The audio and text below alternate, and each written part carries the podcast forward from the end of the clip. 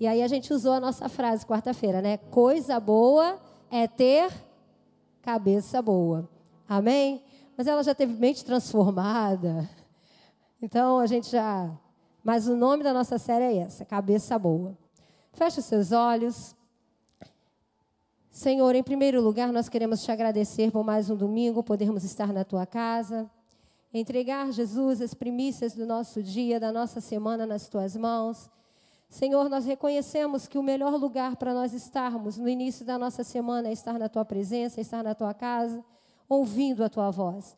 Te pedimos nesta hora, Senhor, que tu venhas agir no nosso meio, que tu, Senhor, venha manter as nossas mentes e os nossos coração cativo, abertos para a voz do teu Espírito Santo. Que nós não sejamos apenas ouvintes da tua palavra, mas que possamos também ser praticantes dela. Que nós não fiquemos apenas aqui no aprender ou no ouvir, mas que nós possamos sair daqui e colocar em prática aquilo que o Senhor tem nos direcionado a fazer. Deus, também nesta manhã nós te pedimos pela vida da dona Josefa, Senhor. Ô Espírito Santo que levou um tombo. Senhor, eu te peço que nesta hora o Senhor venha com a tua intervenção. Sela, Senhor, os ossos. Sela, Senhor, o corpo da dona Josefa. Deus, também nós te pedimos pela vida da diaconisa Mara, pela vida da sua mãe. Senhor, que todo levante de Satanás que tem atingido, que tem tentado se levantar contra a tua igreja, que nesta hora caia por terra, Pai. Nós te pedimos, cerca a tua igreja, cerca, Senhor, os membros da tua igreja com o teu sangue, que eles possam ser guardados e protegidos pelo teu Espírito Santo, que nenhuma seta maligna venha atingir o teu povo, Pai. Senhor, nós entregamos a vida de cada um nas tuas mãos, entregamos a vida da dona José, entregamos a vida da Maria José, entregamos a vida da Mara e da sua mãe nas tuas mãos, ó Pai. Entregamos também a vida do Denilson, que passou por uma cirurgia. Declaramos que logo em breve ele estará aqui conosco novamente. Senhor, libera a tua palavra de vitória, libera tua palavra de cura sobre a tua igreja. É o que nós te pedimos nesta manhã, em nome do Pai, do Filho e do Espírito Santo. E a igreja que crê, que ama e que acredita no milagre, diga amém. Queridos, o diabo tem se levantado, mas nós temos aprendido que ele se levanta para cair, amém? E vamos lá, porque nós precisamos levar a palavra, vida mais que abençoada. Hoje nós vamos estar falando sobre mais que orçamento. Gente, tem alguma coisa dando retorno aqui. Isso está muito alto. O pastor pediu para avisar que quem ainda não pegou sua cesta básica para procurar o diácono Sidney no final do culto, as cestas já estão aqui. Amém? E hoje nós vamos estar falando sobre mais que orçamento. Na semana passada, nós iniciamos a nossa série Vida Mais Que Abençoadas e nós aprendemos a viver com menos estresse e maior impacto. Né? Nós aprendemos que nós temos algumas coisas que geram mais estresse do que impacto. Aprendemos que precisamos fazer algumas perguntas para Deus, para nós mesmos, né? É, sobre como fazer e o que fazer. E hoje, na segunda parte da nossa série de 40 dias de uma vida mais que abençoada, o nosso tema é mais que orçamento.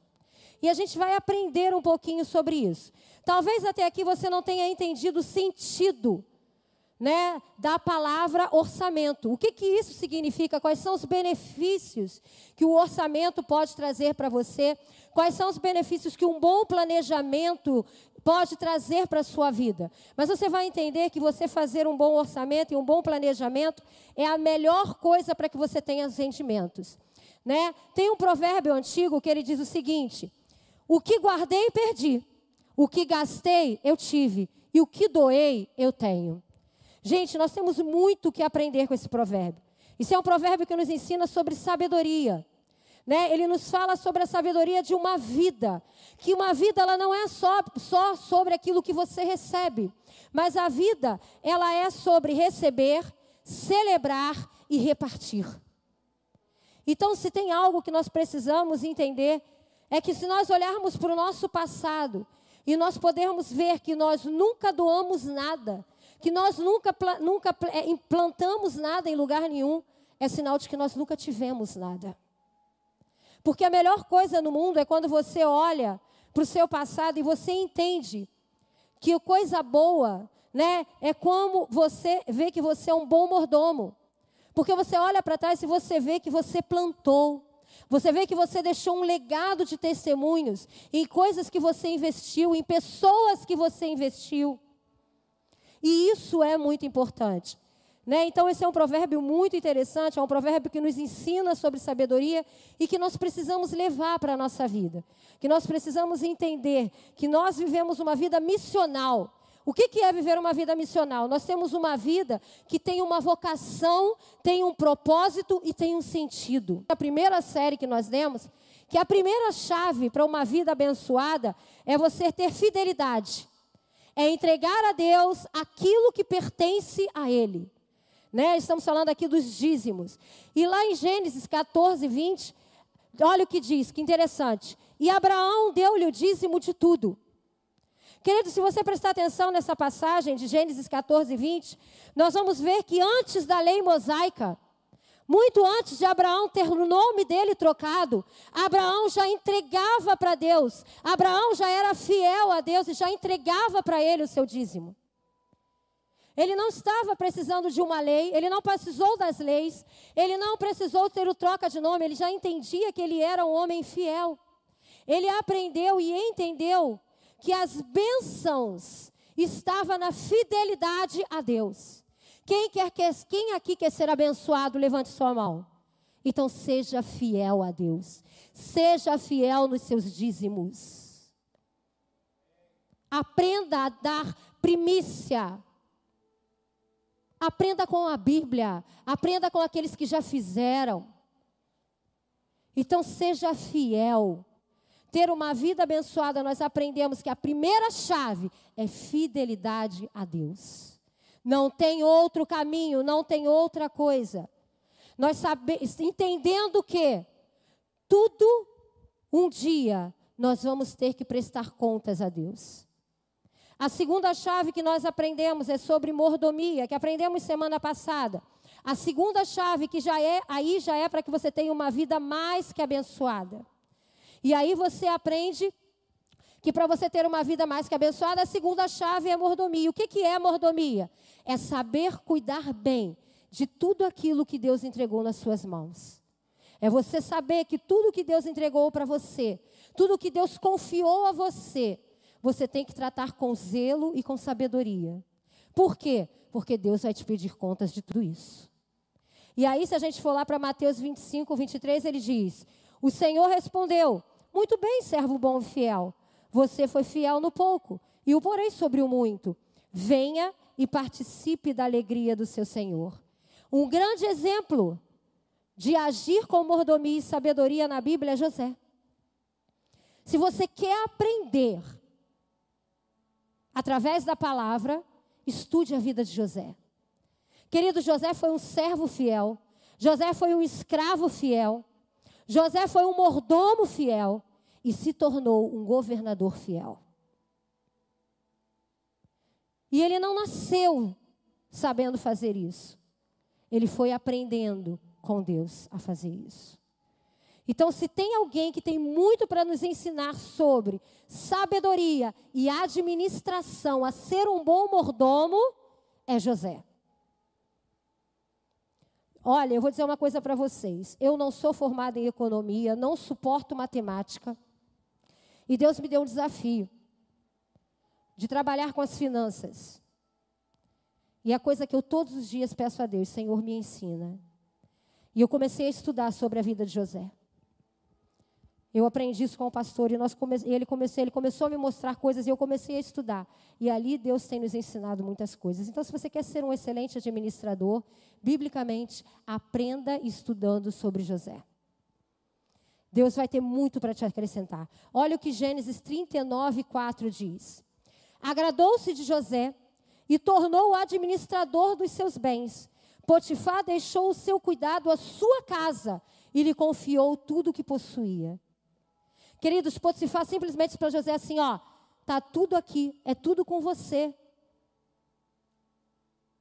Eu não vou cuidar de mais nada. Toda a parte administrativa da minha casa, a partir de agora, está nas tuas mãos. E José, muito interessante, porque ele fez, ele fez multiplicar tudo aquilo que chegava nas suas mãos. Tudo aquilo que chegava nas mãos de, de, de José, ele multiplicava. Porque ele temia a Deus, ele era fiel a Deus.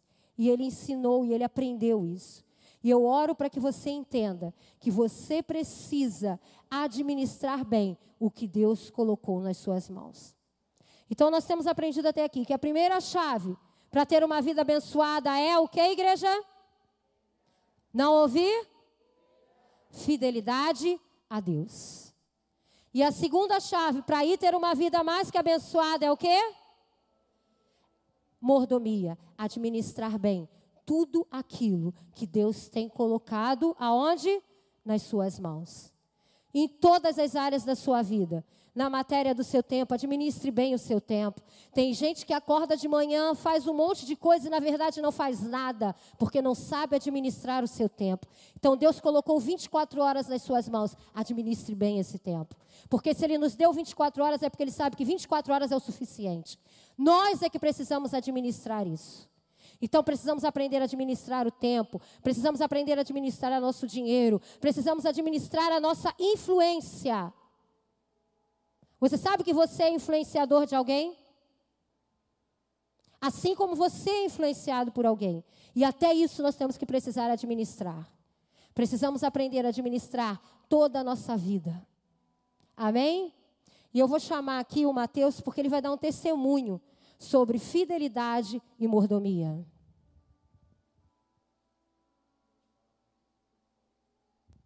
Bom dia, igreja.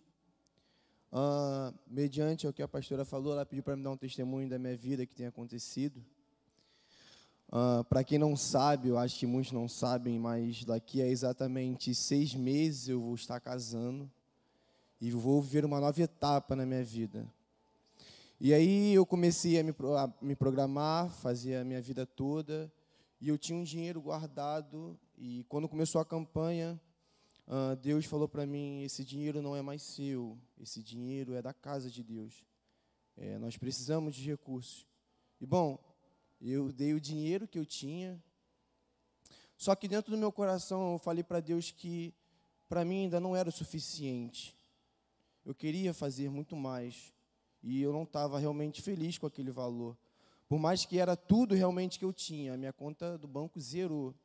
Eu queria dar muito mais. E aí eu fechei um negócio e comecei a vender quentinhas. E abri meu primeiro negócio. Hoje eu vendo quentinhas. E eu sempre falei para Deus que eu não queria viver financeiramente da igreja, mas queria ter meus próprios negócios para que eu pudesse viver realmente 100% por reino, mas não dependência da igreja nessa parte financeira. E aí eu comecei a vender e Deus me abençoou de uma forma que hoje eu não consigo explicar. Ah, a Bíblia diz que se você jogar uma semente em boa terra, ela gera 30, 60 ou 100 por um. Hoje eu posso falar que eu estou colhendo 100 por um. O que eu estou colhendo é de uma forma absurda. Eu não consigo explicar o que eu vivo. Mas eu consigo falar que é a fidelidade, a fidelidade no pouco. Porque a pessoa que fala que vai fazer quando tem, na verdade ela está sendo mentirosa. Porque a Bíblia diz que se você não fizer no pouco, automaticamente você não vai fazer quando tiver muito. Então eu comecei a plantar no pouco e agora eu estou colhendo no muito. Hoje eu trabalho com quem tinha. Eu tenho o Rafael, que é meu amigo há anos já e está nessa comigo agora também. Hoje eu posso, querendo ou não, gerar empregos. Eu tenho chamado algumas pessoas para trabalhar comigo e tenho feito isso através da generosidade que eu fiz para a casa de Deus. Eu estou expandindo os meus negócios.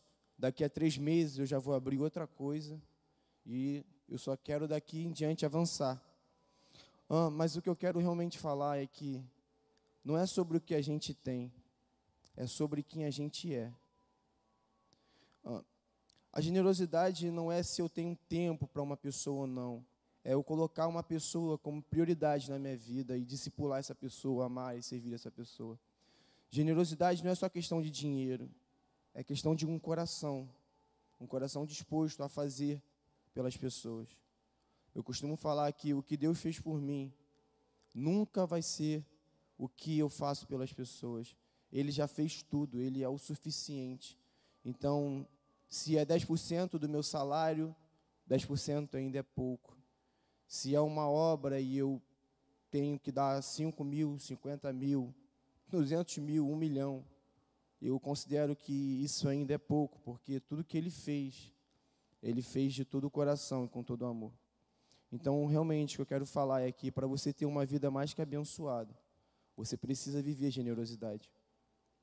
Às vezes a gente se questiona por que tem pessoas lá fora que têm tanto dinheiro e a gente não consegue ter e a gente serve a um Deus que é um Deus do ouro e da prata. Mas a verdade é que muita gente dentro da igreja ainda não conseguiu entender que para você ter uma vida em abundância na questão financeira, você precisa liberar. Se você reter, você vai ter aquilo que você vai sobreviver. Mas realmente, para você viver, você precisa liberar tudo que você tem, sem medo. É o que eu estou dizendo. Eu sou um menino de 24 anos e o que aconteceu na minha vida é inexplicável. Mas eu creio verdadeiramente que pode acontecer na sua vida também. Eu, eu tenho uma palavra comigo. Aquele que começou a boa obra, ele é fiel para cumprir. É só a gente não desistir na caminhada. A nossa vida é feita de altas e baixas, erros e acertos, escolhas boas e escolhas ruins. Mas aquele que começou, ele é fiel para cumprir. Ele vai cumprir na minha vida e vai cumprir na sua vida. Então, que você não tenha medo de verdade. Tá? Libere o que tem dentro de você, porque você tem tudo o que você precisa. Existe um pedaço do céu dentro de você. Jesus está com você hoje e eternamente e que a minha vida seja testemunho para qualquer pessoa, porque se ele fez comigo, ele pode fazer com você. É só não ter medo, é ir fundo, é mergulhar, é ser liberto do medo, dos pensamentos negativos, do julgamento. Você precisa ser liberto disso tudo. E quando o pastor falar, ei, gente, a nossa nova casa precisa de tanto, que você seja o primeiro a levantar a mão. Não esperando algo em troca, porque a gente não serve um Deus de investimentos. A igreja não é um investimento que você dá 5 mil e depois você vai ter 10 mil. A igreja não é sobre investimento, mas sim, a igreja é sobre generosidade que transforma a vida de alguém.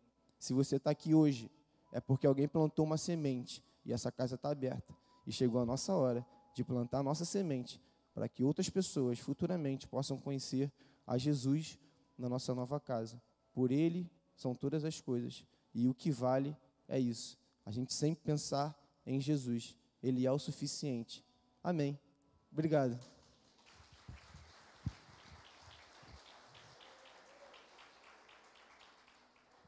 Glória a Deus, amém?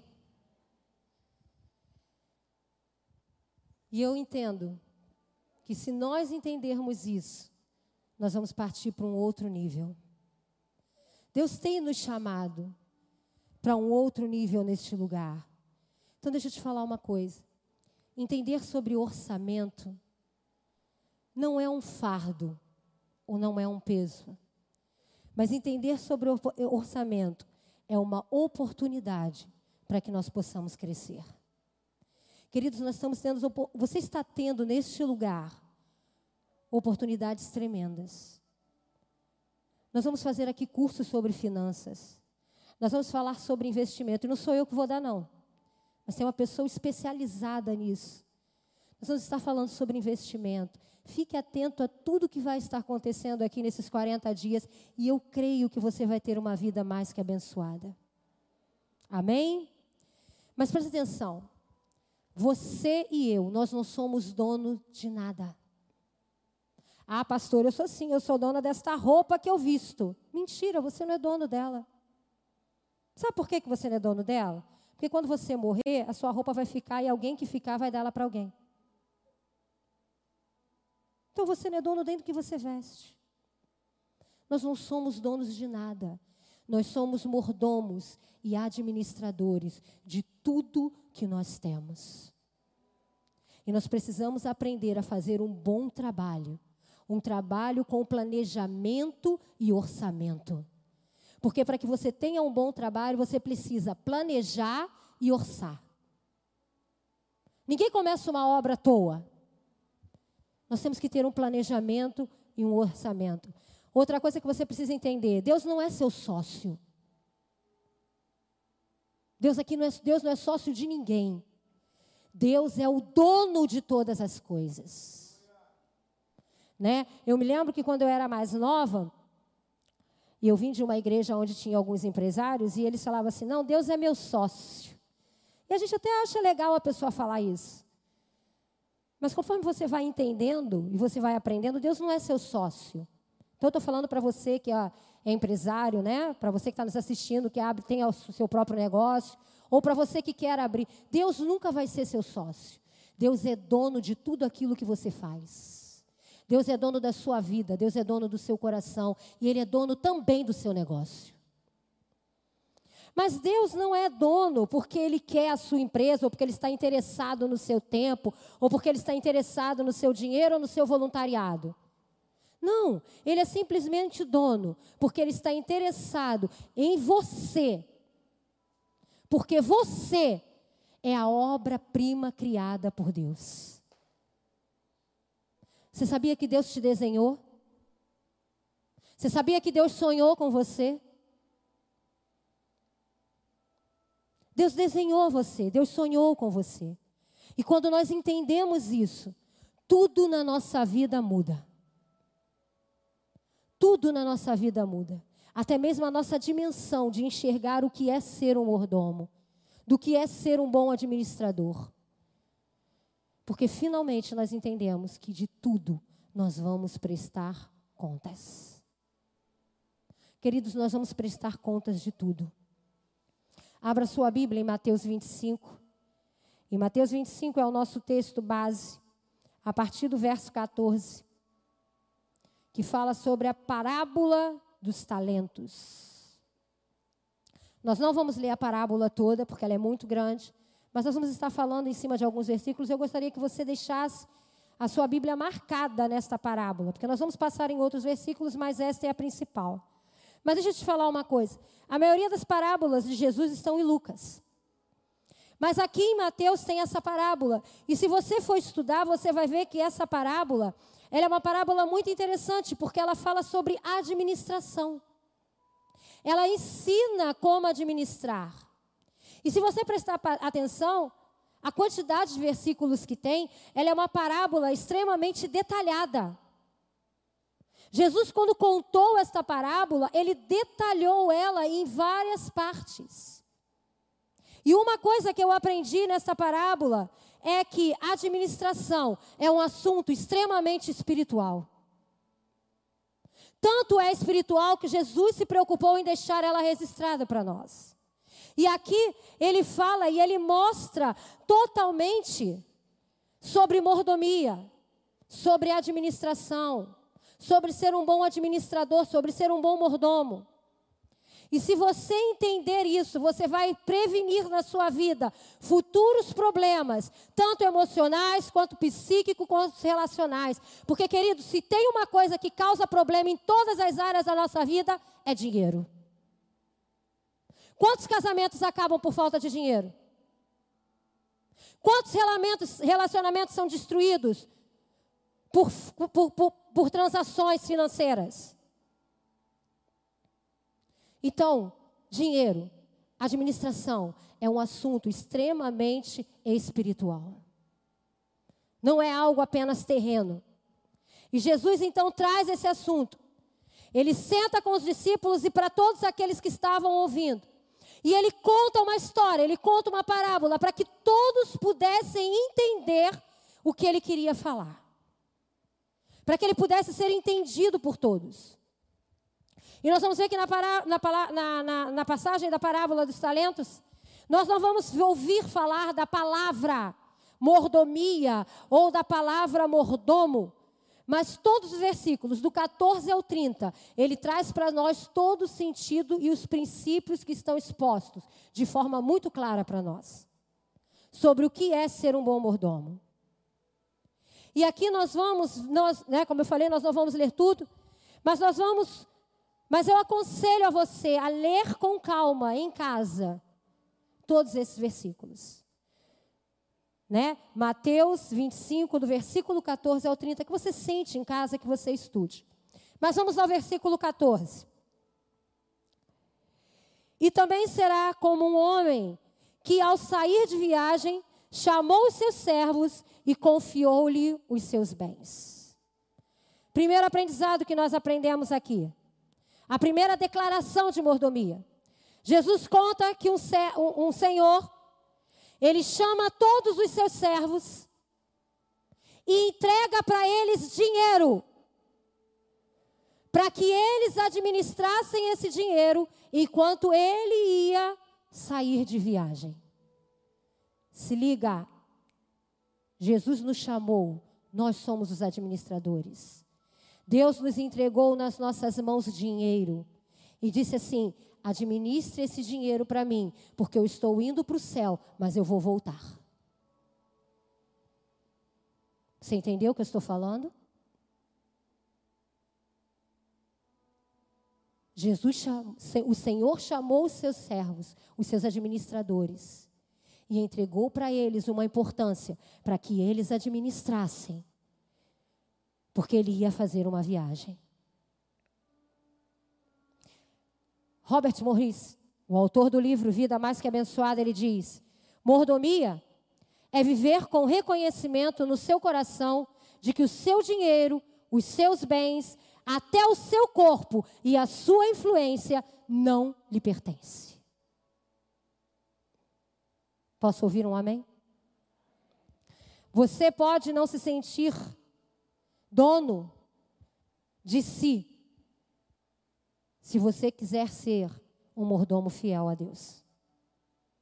Se você quer ser fiel para com Deus, você não pode se sentir dono das coisas. Mas preste atenção, seja um mordomo, o melhor mordomo que você possa ser. É isso que Deus espera de nós.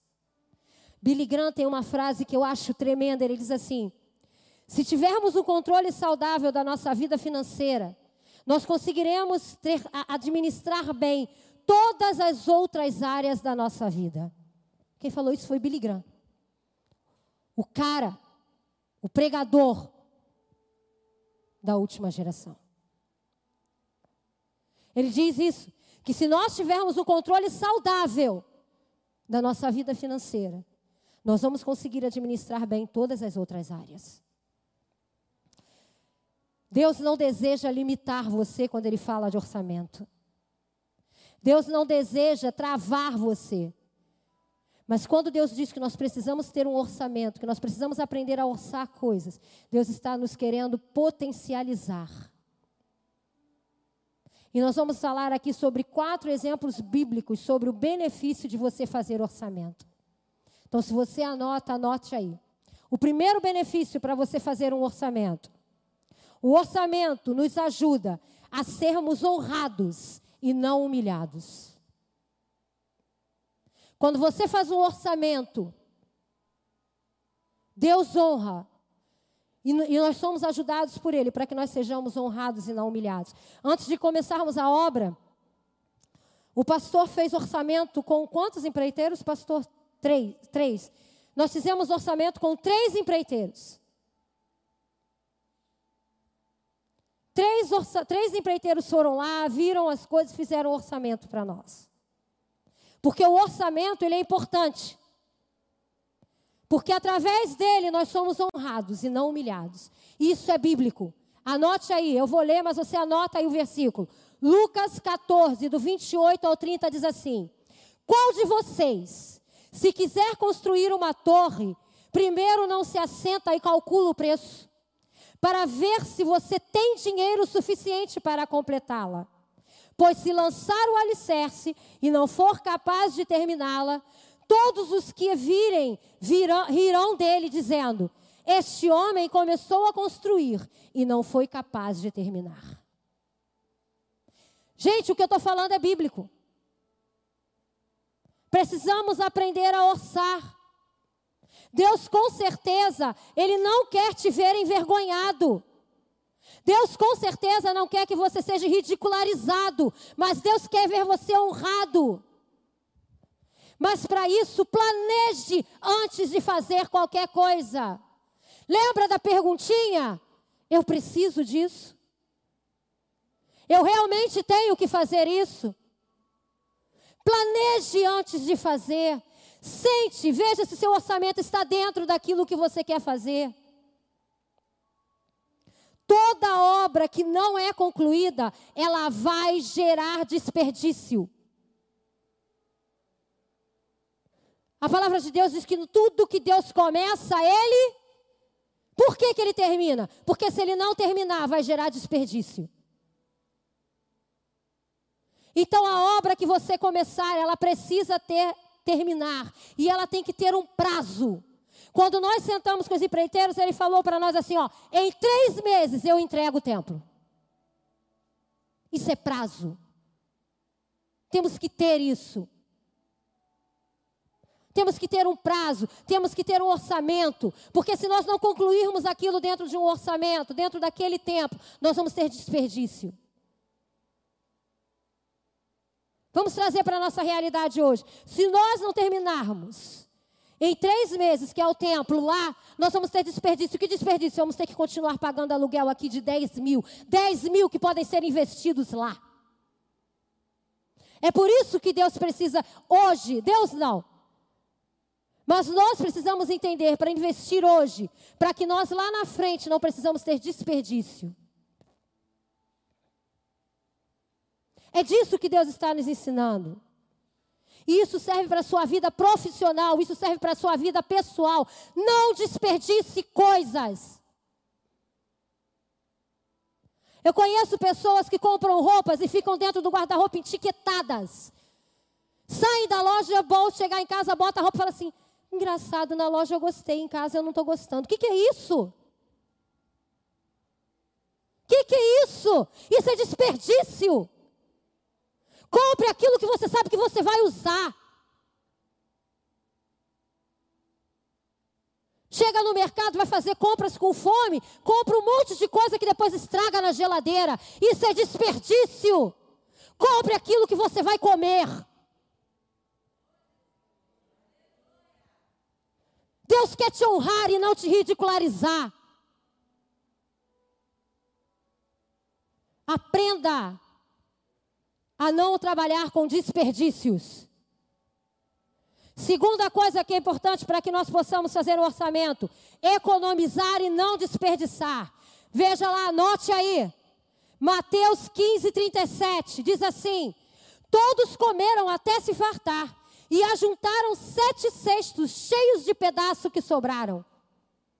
Queridos, a boa mordomia, ela não nos permite desperdícios. Nós precisamos aprender a ser zelosos, a tirar proveito daquilo que Deus está nos entregando. Aprenda isso. Tire proveito do que sobra. Deixa eu te dizer uma coisa. Talvez hoje você está dizendo assim: caramba, meu salário não sobra nada. Mas olha um tempo atrás. Quantas vezes sobrou? Quantas vezes sobrou? E em vez de você investir ou você guardar, você torrou. Que eu quero te ensinar com isso? Há tempos de sobra, mas há tempos que vai faltar. Vamos voltar em José? Vamos guardar hoje porque vai vir o tempo da falta. Quantos hoje não precisavam estar passando pelo que estão passando na pandemia, porque já tiveram momentos de ter os seus recursos guardados, mas nunca, nunca imaginaram que aconteceria uma pandemia. Quantas empresas quebraram? Hoje nós podemos estar num tempo de bonança, mas amanhã pode haver falta. Então aprenda a guardar no tempo das, das vacas gordas, para que no tempo das vacas magras você tenha. Isso não é avareza. Isso é orçamento. fartura e generosidade, a mesa também deve nos levarmos a sermos previdentes. Se tem uma coisa que me deixa extremamente irritada, é ver desperdício de comida.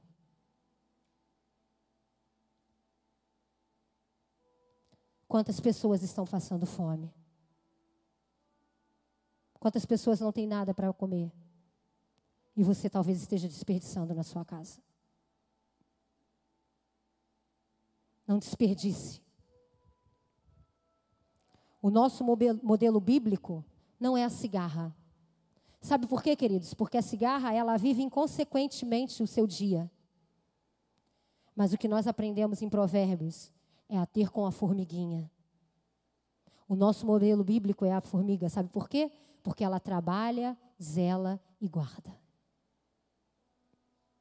Temos que aprender com a natureza de Deus. Terceiro motivo pelo qual nós precisamos nos orçar. Orçamento nos ajuda a ser sábios e previdentes. Anote aí Deuteronômio 22, 8. Quando você construir uma casa nova, faça um parapeito em torno do terraço, para que não traga sobre a sua casa a culpa pelo derramamento de sangue inocente, caso alguém caia do terraço. Pastor, o que, que isso tem a ver aqui? Então, deixa eu te ensinar uma coisa. Nós precisamos ser sábios e previdentes naquilo que nós vamos fazer. Vou te dar um exemplo. Tem pessoas que constroem casas de dois andares. Bota os quartos tudo em cima, mas não põe um corrimão na escada. Aí vai lá e bota na, na sala uma televisão de 65.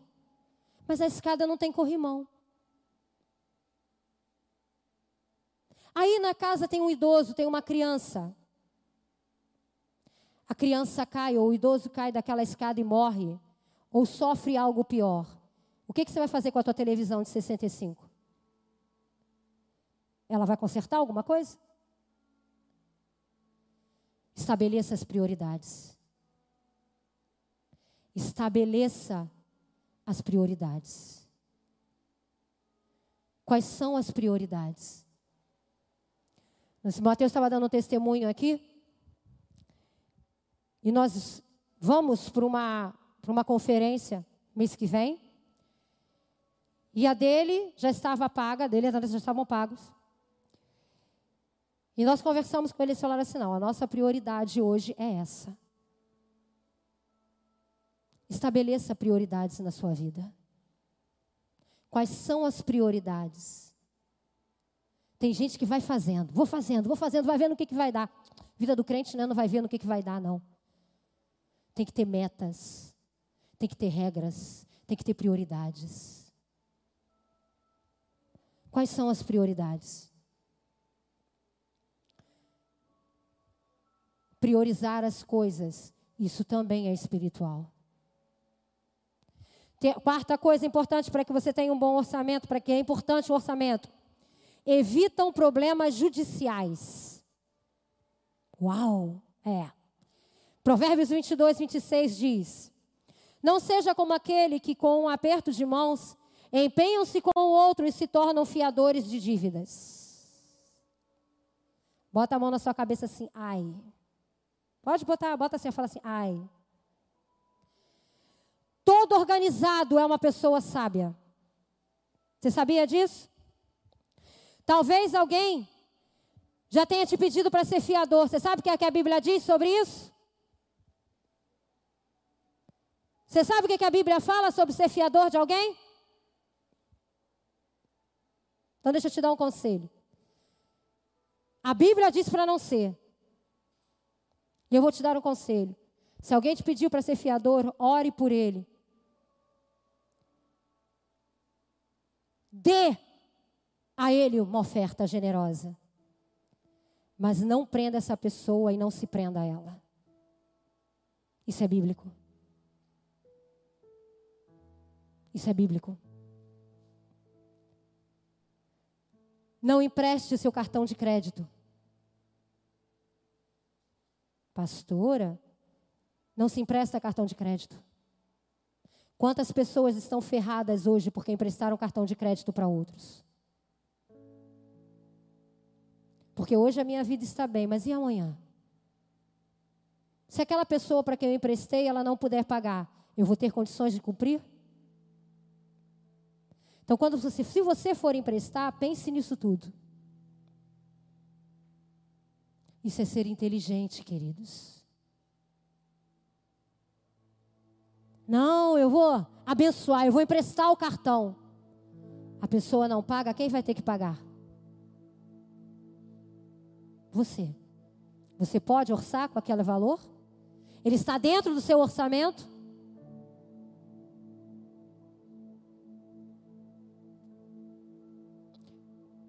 Semana passada nós falamos sobre gastar no cartão, no cartão de crédito. Hoje nós estamos falando sobre emprestar. Avalie bem isso. Você pode trazer grandes problemas para você e ficar extremamente enrolado. E ainda vai ficar com raiva da pessoa que te pediu emprestado.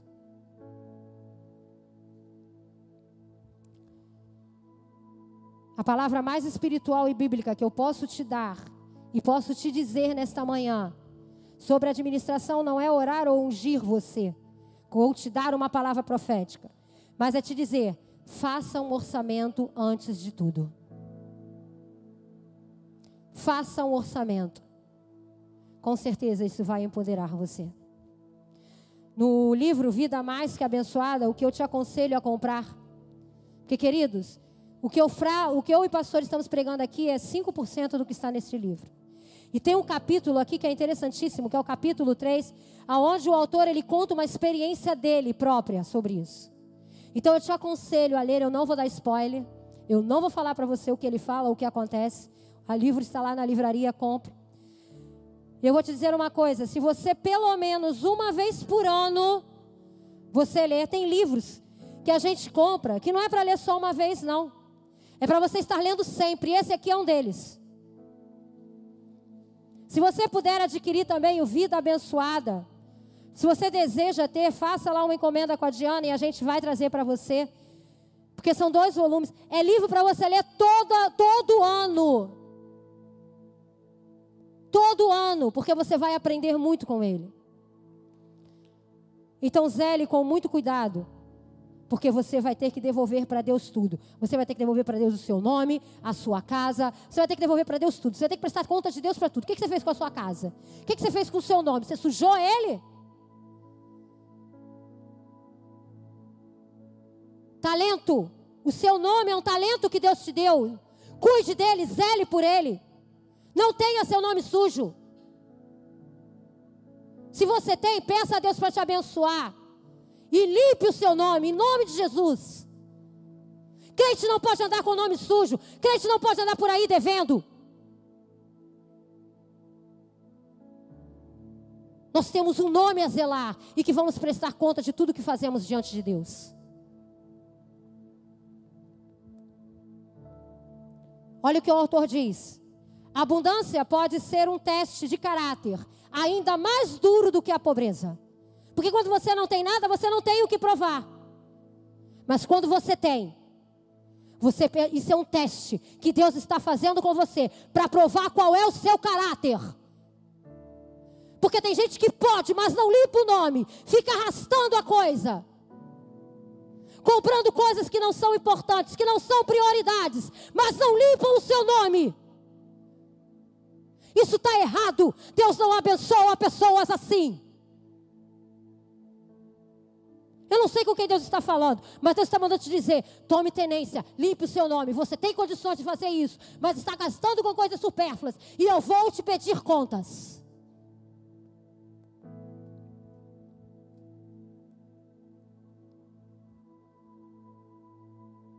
Se liga, igreja. Ser cristão é muito mais sério. Voltando para as parábolas do talento. Nós aprendemos que ela é uma habilidade.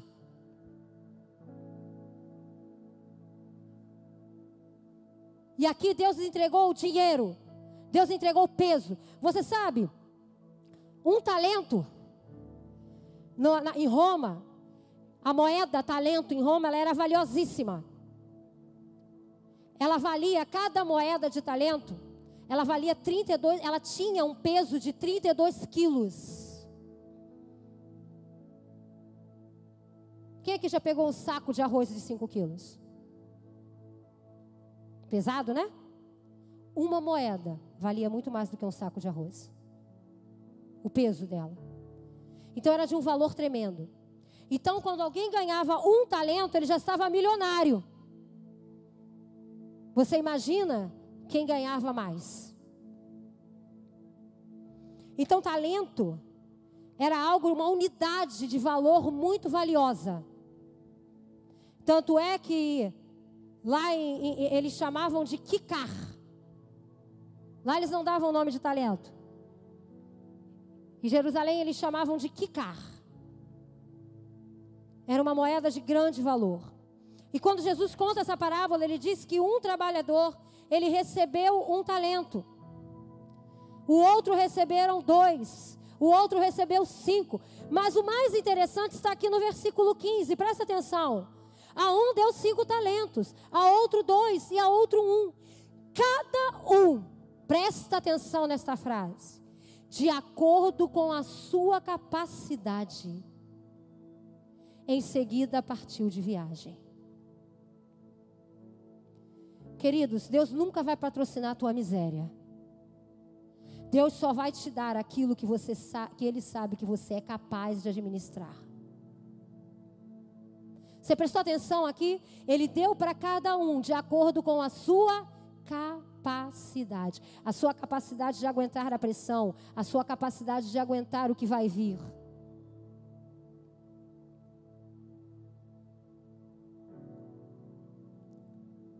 E eu vou falar para vocês aqui rapidinho alguns princípios para mostrar para você que esse assunto de orçamento, ele não é simplesmente terreno, ele é espiritual. Primeira lição que nós tiramos deste versículo agora das parábolas de dez talentos, dos talentos. Celebre o que Deus lhe confiou. Primeiro princípio. Tem pessoas que invejam o outro, mas esquecem de celebrar aquilo que Deus entregou para você. Então celebre aquilo e não inveje o outro. Porque tudo que você precisa é respeitar o limite da capacidade. O que, que eu quero dizer com isso, pastora? Talvez o irmão que está do seu lado, ele ganhe muito mais do que você, mas infelizmente o limite de capacidade dele é muito maior para lidar com isso do que o seu. Então não inveje ele. Aumente o seu limite de capacidade. Aumente o seu limite de capacidade. Quanto você passar a dar conta hoje do que Deus está te entregando, com certeza amanhã Ele vai te dar muito mais. Mas se você não está dando conta do que você tem agora, como é que você quer mais? Como? Aí você fica invejando o teu irmão que ganha bem, que tem um bom carro, que tem uma boa casa. Administra o que você tem. Para de olhar para ele e administra o que você tem. Olha para ele para aprender como é que ele faz. Não para ficar invejando o que ele tem. Mas olha para ele e tenta aprender como que, que ele fez, como é que ele chegou lá. E comece a administrar o que você tem nas mãos. Porque à medida que você vai administrando, Deus vai olhando para você e fala assim: agora eu posso dar mais. Porque a capacidade dele aumentou.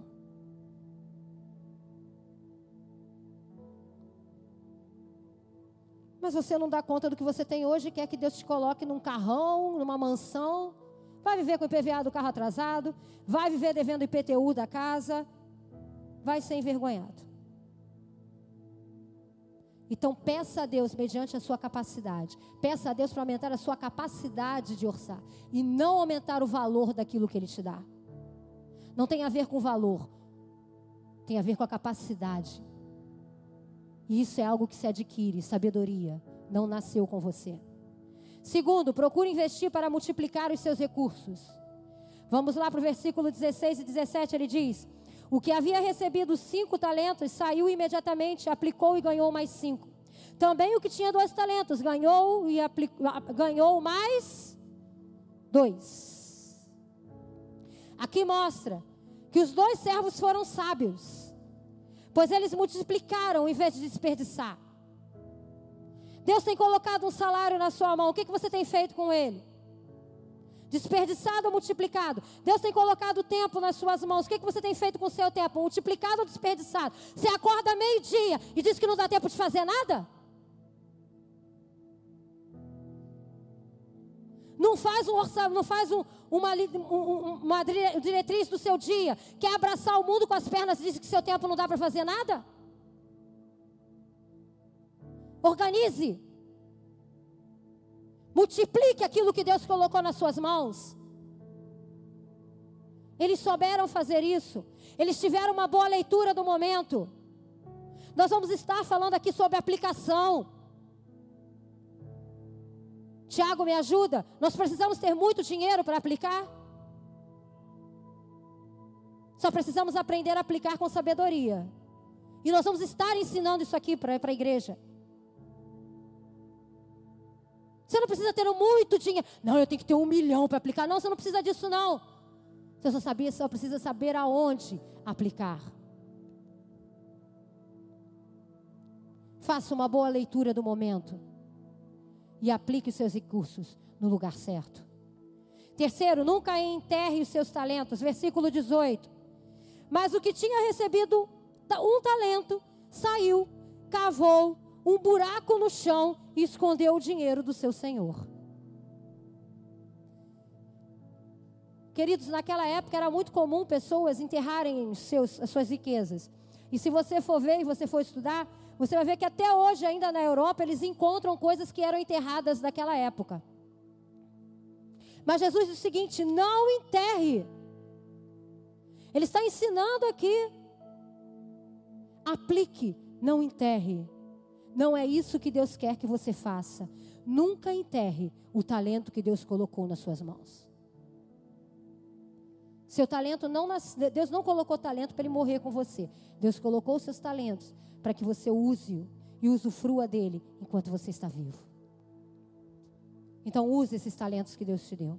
Quantas mulheres, quantos homens têm talento? Gente, no meu grupo de vida, eu tenho descoberto que tem uns homens que têm um talento para cozinhar.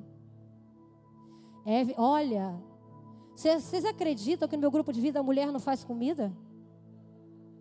É sério, gente. A mulherada do meu grupo de vida só leva refrigerante e sorvete.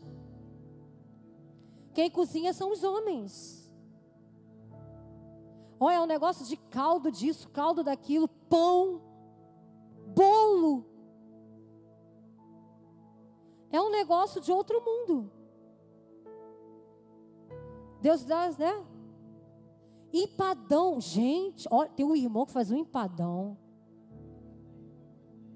Né? Você sabe que a gente, olha, a gente tem até um é, metre, né? A gente tem um metro no nosso grupo. É. O negócio é sério, gente. Talentos que Deus deu. Estava tudo enterrado aí no grupo de vida. Deus falou assim: sai para fora o que está enterrado. E eles estão mostrando esse talento para a gente. E a mulherada do grupo de vida adora. Amém, mulheres? A gente ama, né? Que eles continuem sendo talentosos. Mas não enterre seu talento, amém? É para descontrair, já que está todo mundo tão sério olhando para mim. Quarto, Preste atenção. Preste conta de tudo que você recebeu para administrar. Versículo 19 e 21. Depois de muito tempo, o senhor daqueles servos voltou e acertou contas com eles. O que tinha recebido cinco talentos trouxe os outros cinco e disse: Ó, oh, o senhor me confiou cinco talentos. Veja, eu ganhei mais cinco. E o senhor respondeu: Muito bem, servo bom e fiel. Você foi fiel no pouco e o porei sobre o muito. Venha e participe da alegria do seu Senhor. Você prestou atenção que Deus dá de acordo com a capacidade? Quem ganhou menos? Quem ganhou menos talento? Aquele que fez o quê? Que enterrou. Aqueles que multiplicaram, Deus entregou mais. Aprenda a multiplicar o que Deus colocou nas suas mãos, porque cada vez você vai ganhar mais. Em tudo. Porque isso é bíblico. Preste atenção, nós vamos, nós vamos prestar conta da nossa boa mordomia. Filho, você vai prestar conta de tudo. Você sabe que lá, na, na, lá no céu tem um anjo escrevendo a tua vida? 24 horas do teu dia? Tudo que você faz? Deixa eu falar aqui com os jovens, né? Os jovens sentam mais para esse lado de cá. Você sabe que está escrito lá assim, ó. Fulano acorda meio-dia. Acorda, levanta às 14 horas. Senta para comer biscoito. Não produz nada. Passa a noite no Twitter vendo besteira. Você sabia que está lá 24 horas do seu dia escrito? E aí, quando Jesus voltar, ele vai olhar lá e vai falar assim: Milena. Aí, Milena vai lá: Senhor, sou eu. É, Milena.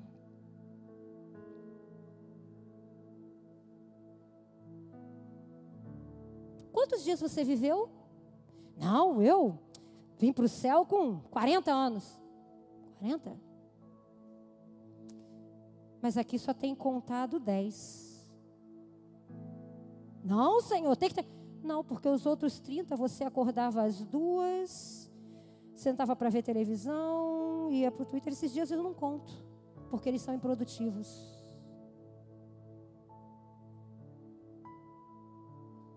Vai acordar cedo, Milena?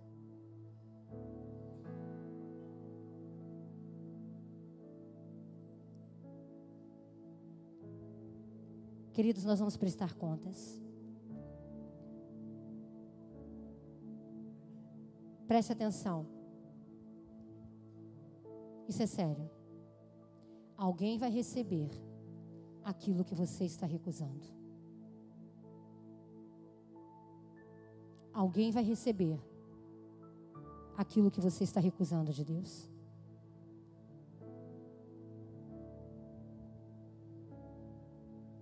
Guarde isso. Na vida, tudo que nós recebemos do grande doador é uma oportunidade para nós cuidarmos, administrarmos e multiplicarmos. E para terminar, eu faço uma pergunta: O que você tem feito com a sua mordomia? Tinha outras coisas para falar, mas o pastor completa a noite. Queridos, o que nós estamos falando aqui esses dias são princípios que, se você aprender a seguir, eles vão mudar a sua vida. Eles vão mudar a sua vida. Administre bem o que Deus te deu aqui na terra. E eu tenho certeza que se nós aprendermos a administrar bem o que Deus tem nos dado aqui na terra, Queridos, a campanha tem duas semanas. A série tem apenas duas semanas. E toda semana nós temos um testemunho. E eu tenho, olha, eu vou dizer uma coisa para você: tem mais testemunho. Toda semana você vai ouvir um testemunho. Porque quando nós administramos bem aqui na terra, nós sempre vamos ter testemunhos para contar daquilo que Deus está fazendo na nossa vida. Não é sobre valor, não é sobre quantidade, é sobre administração. Saia daqui hoje e pense assim: o que, que eu estou fazendo de errado? Nós montamos, tem como colocar aí para mim rapidinho a planilha de. Eu não sei se você viu, mas o nosso jejum essa semana é sobre refrigerante. E a nossa ação é para que você faça um orçamento mensal dos seus gastos. Eu não sei se vai dar para você enxergar daqui, mas eu vou pedir depois para a Andessa imprimir para mim e quem quiser, quem quiser vai falar com ela. Ah, tá, eu vou jogar, eu vou pedir ela para jogar em todos os grupos. E o nosso desafio hoje, ele começa a partir de amanhã, é que você comece, para você ter um orçamento mensal, você precisa fazer um orçamento diário. E aqui eu dei um exemplo de um orçamento diário. Né? Então tá aqui, ó. Aqui é a data, nesse cantinho aqui. Aqui é o valor e aqui a descrição do que você gasta. O que, que você vai botar nesse orçamento? Tudo. Foi na padaria e comprou um pão. Coloca lá a data, o valor e a padaria. Coloca lá. Dia. Que dia é amanhã? Dia 17. Né? Você vai botar lá. Gastei 10 reais padaria. Você comprou bala no sinal. Dia 17 Dois reais, bala no sinal. Por que, que tem que ser detalhado? Porque no final da semana E principalmente no final do mês, você vai ver aonde está saindo o seu dinheiro que é desperdício. No que, que você precisa diminuir os seus gastos. Querido, se uma pessoa tem um salário mensal de 5 mil e paga prestações só de Renner, CIA, de mil reais, prestação, tem alguma coisa errada. Porque você vive só de Renner, CIA e por aí vai. Aí a pessoa não tem um plano de saúde. De repente, não tem porque não está sabendo administrar, porque está vazando por algum lugar esse dinheiro. E você precisa saber por onde ele está indo. Então, essa semana você vai sentar com a sua família, porque isso aí é um planejamento familiar. Ah, eu dou 10 reais de merenda para o meu filho todo dia. É 50 reais por semana. Hum? Ah, eu como no McDonald's três vezes por mês, no mínimo. Um lanche do McDonald's hoje, o mais barato, é 30 reais, não é? 27, um pouquinho, 30 reais. Coloque no seu orçamento. Porque você vai ver que você não precisa comer três, quatro vezes no McDonald's no mínimo. Como uma vez por mês, se é o que é o orçamento, aprenda a administrar. Talvez o seu desejo, gente, eu já passei fases na minha vida que meu desejo era comer no McDonald's uma vez por mês e Deus disse assim: não. Eu aprendi a amar esfirra. É orçar, é ver aonde estão os, os vazamentos do seu orçamento. Então, esse é o nosso desafio dessa semana. Você vai sentar com a sua família. Você vai botar lá: marido ganha X, esposa ganha X. E aí vocês vão colocando tudo que vocês. Mas tem que ser sincero. Tudo que vocês gastarem durante o dia, vocês vão colocar ali. E todo dia vocês vão fazendo isso. E aí vocês vão, fechar o primeiro orçamento, que é o orçamento da semana. E eu tenho certeza que você vai tomar um susto. Porque nós tomamos, né? Quando chegar no mensal, então, você vai ver assim: meu Deus, o que, que eu estou fazendo com o meu dinheiro? Então, esse é o desafio da semana. O nosso jejum é de refrigerante. E o nosso desafio físico é sentar, orar e começar a fazer um orçamento. Quais são os seus gastos durante a semana, para que você tenha, você veja os gastos, os seus gastos no final do mês. E queridos, isso ainda é gota perto do que Deus tem para nos ensinar neste lugar. Amém. Eu sei que talvez a mensagem seja um pouco doída. Eu sei que tem um monte de gente que ficou sério me olhando. Mas creia como nós temos aprendido aqui nas quartas-feiras, a vontade de Deus ela é boa, perfeita e agradável. O que você está vivendo não é o que Deus quer para você. O que Deus quer para você é grande. Mas você precisa aprender a administrar o que está acontecendo hoje, para que Deus te coloque nas coisas grandes amanhã. Amém? Eu espero que Deus tenha te abençoado. Feche seus olhos. Senhor, obrigado pela tua palavra que às vezes é dura e confronta o nosso coração. Mas também é uma palavra que nos ensina. Nós temos aprendido chaves valiosas que o Senhor tem inspirado homens para nos ensinar. Entendemos através da tua palavra, que é completamente inspirada pelo Senhor, que a nossa primeira chave é sermos fiéis a ti. Mas isto não basta para que nós tenhamos uma vida mais que abençoada. Mas temos aprendido para ter uma vida mais que abençoada. Nós precisamos ser bons mordomos e aprendermos que hoje que precisamos fazer orçamento daquilo que Deus tem preparado para nós. Então ajuda, Senhor, cada família, ajuda cada um que aqui está a fazer o desafio desta semana. Que cada um que aqui está possa sentar junto com a sua família, debaixo da tua direção, aprender a fazer um orçamento.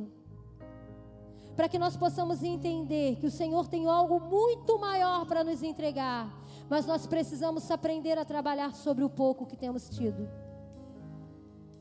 Que nesta manhã nós possamos entender que não é sobre quantidade, mas é qualidade. É a qualidade que o Senhor tem para nós. E como aprendemos, como aprendemos na semana passada, que o nosso maior milagre financeiro é não depender de um milagre, mas é saber fazer bem aquilo que o Senhor entregou para nós, para que nós façamos. Dá, Senhor, sabedoria a cada um que aqui está. Que cada um, incluindo, incluindo a mim, que nós possamos ter a sabedoria dos céus, que nós possamos aprender cada dia mais a administrar o que o Senhor tem colocado nas nossas mãos. A nossa família, o nosso tempo, o nosso trabalho, o nosso dinheiro que tudo esteja debaixo do controle das tuas mãos, Senhor. Eu entrego cada um que aqui está nas tuas mãos e oro e peço que não fiquemos apenas na, ouvir, que não sejamos apenas, apenas ouvintes da palavra, mas que possamos ser praticantes, para que nós possamos ter neste lugar testemunhos daquilo que o Senhor tem feito nas nossas vidas. É o que eu te peço, Senhor, em nome do Pai, do Filho e do Espírito Santo. E aqueles que vão colocar em prática aquilo que Deus tem ensinado, diga amém. Queridos, faça o que Deus está nos ensinando. E eu tenho certeza que Deus vai fazer muito mais na sua vida. Amém? Hoje nós estamos indo para um templo maior, mas nós não começamos assim. Nós começamos bem pequenininhos. E se tem uma coisa que Deus nos ensinou durante todos esses anos, foi administrar os recursos da casa do Senhor. Então aprenda com Deus. Ouça o que Ele tem para dizer, porque Ele vai te ensinar. Amém? Que Deus abençoe vocês, pastor. A atmosfera já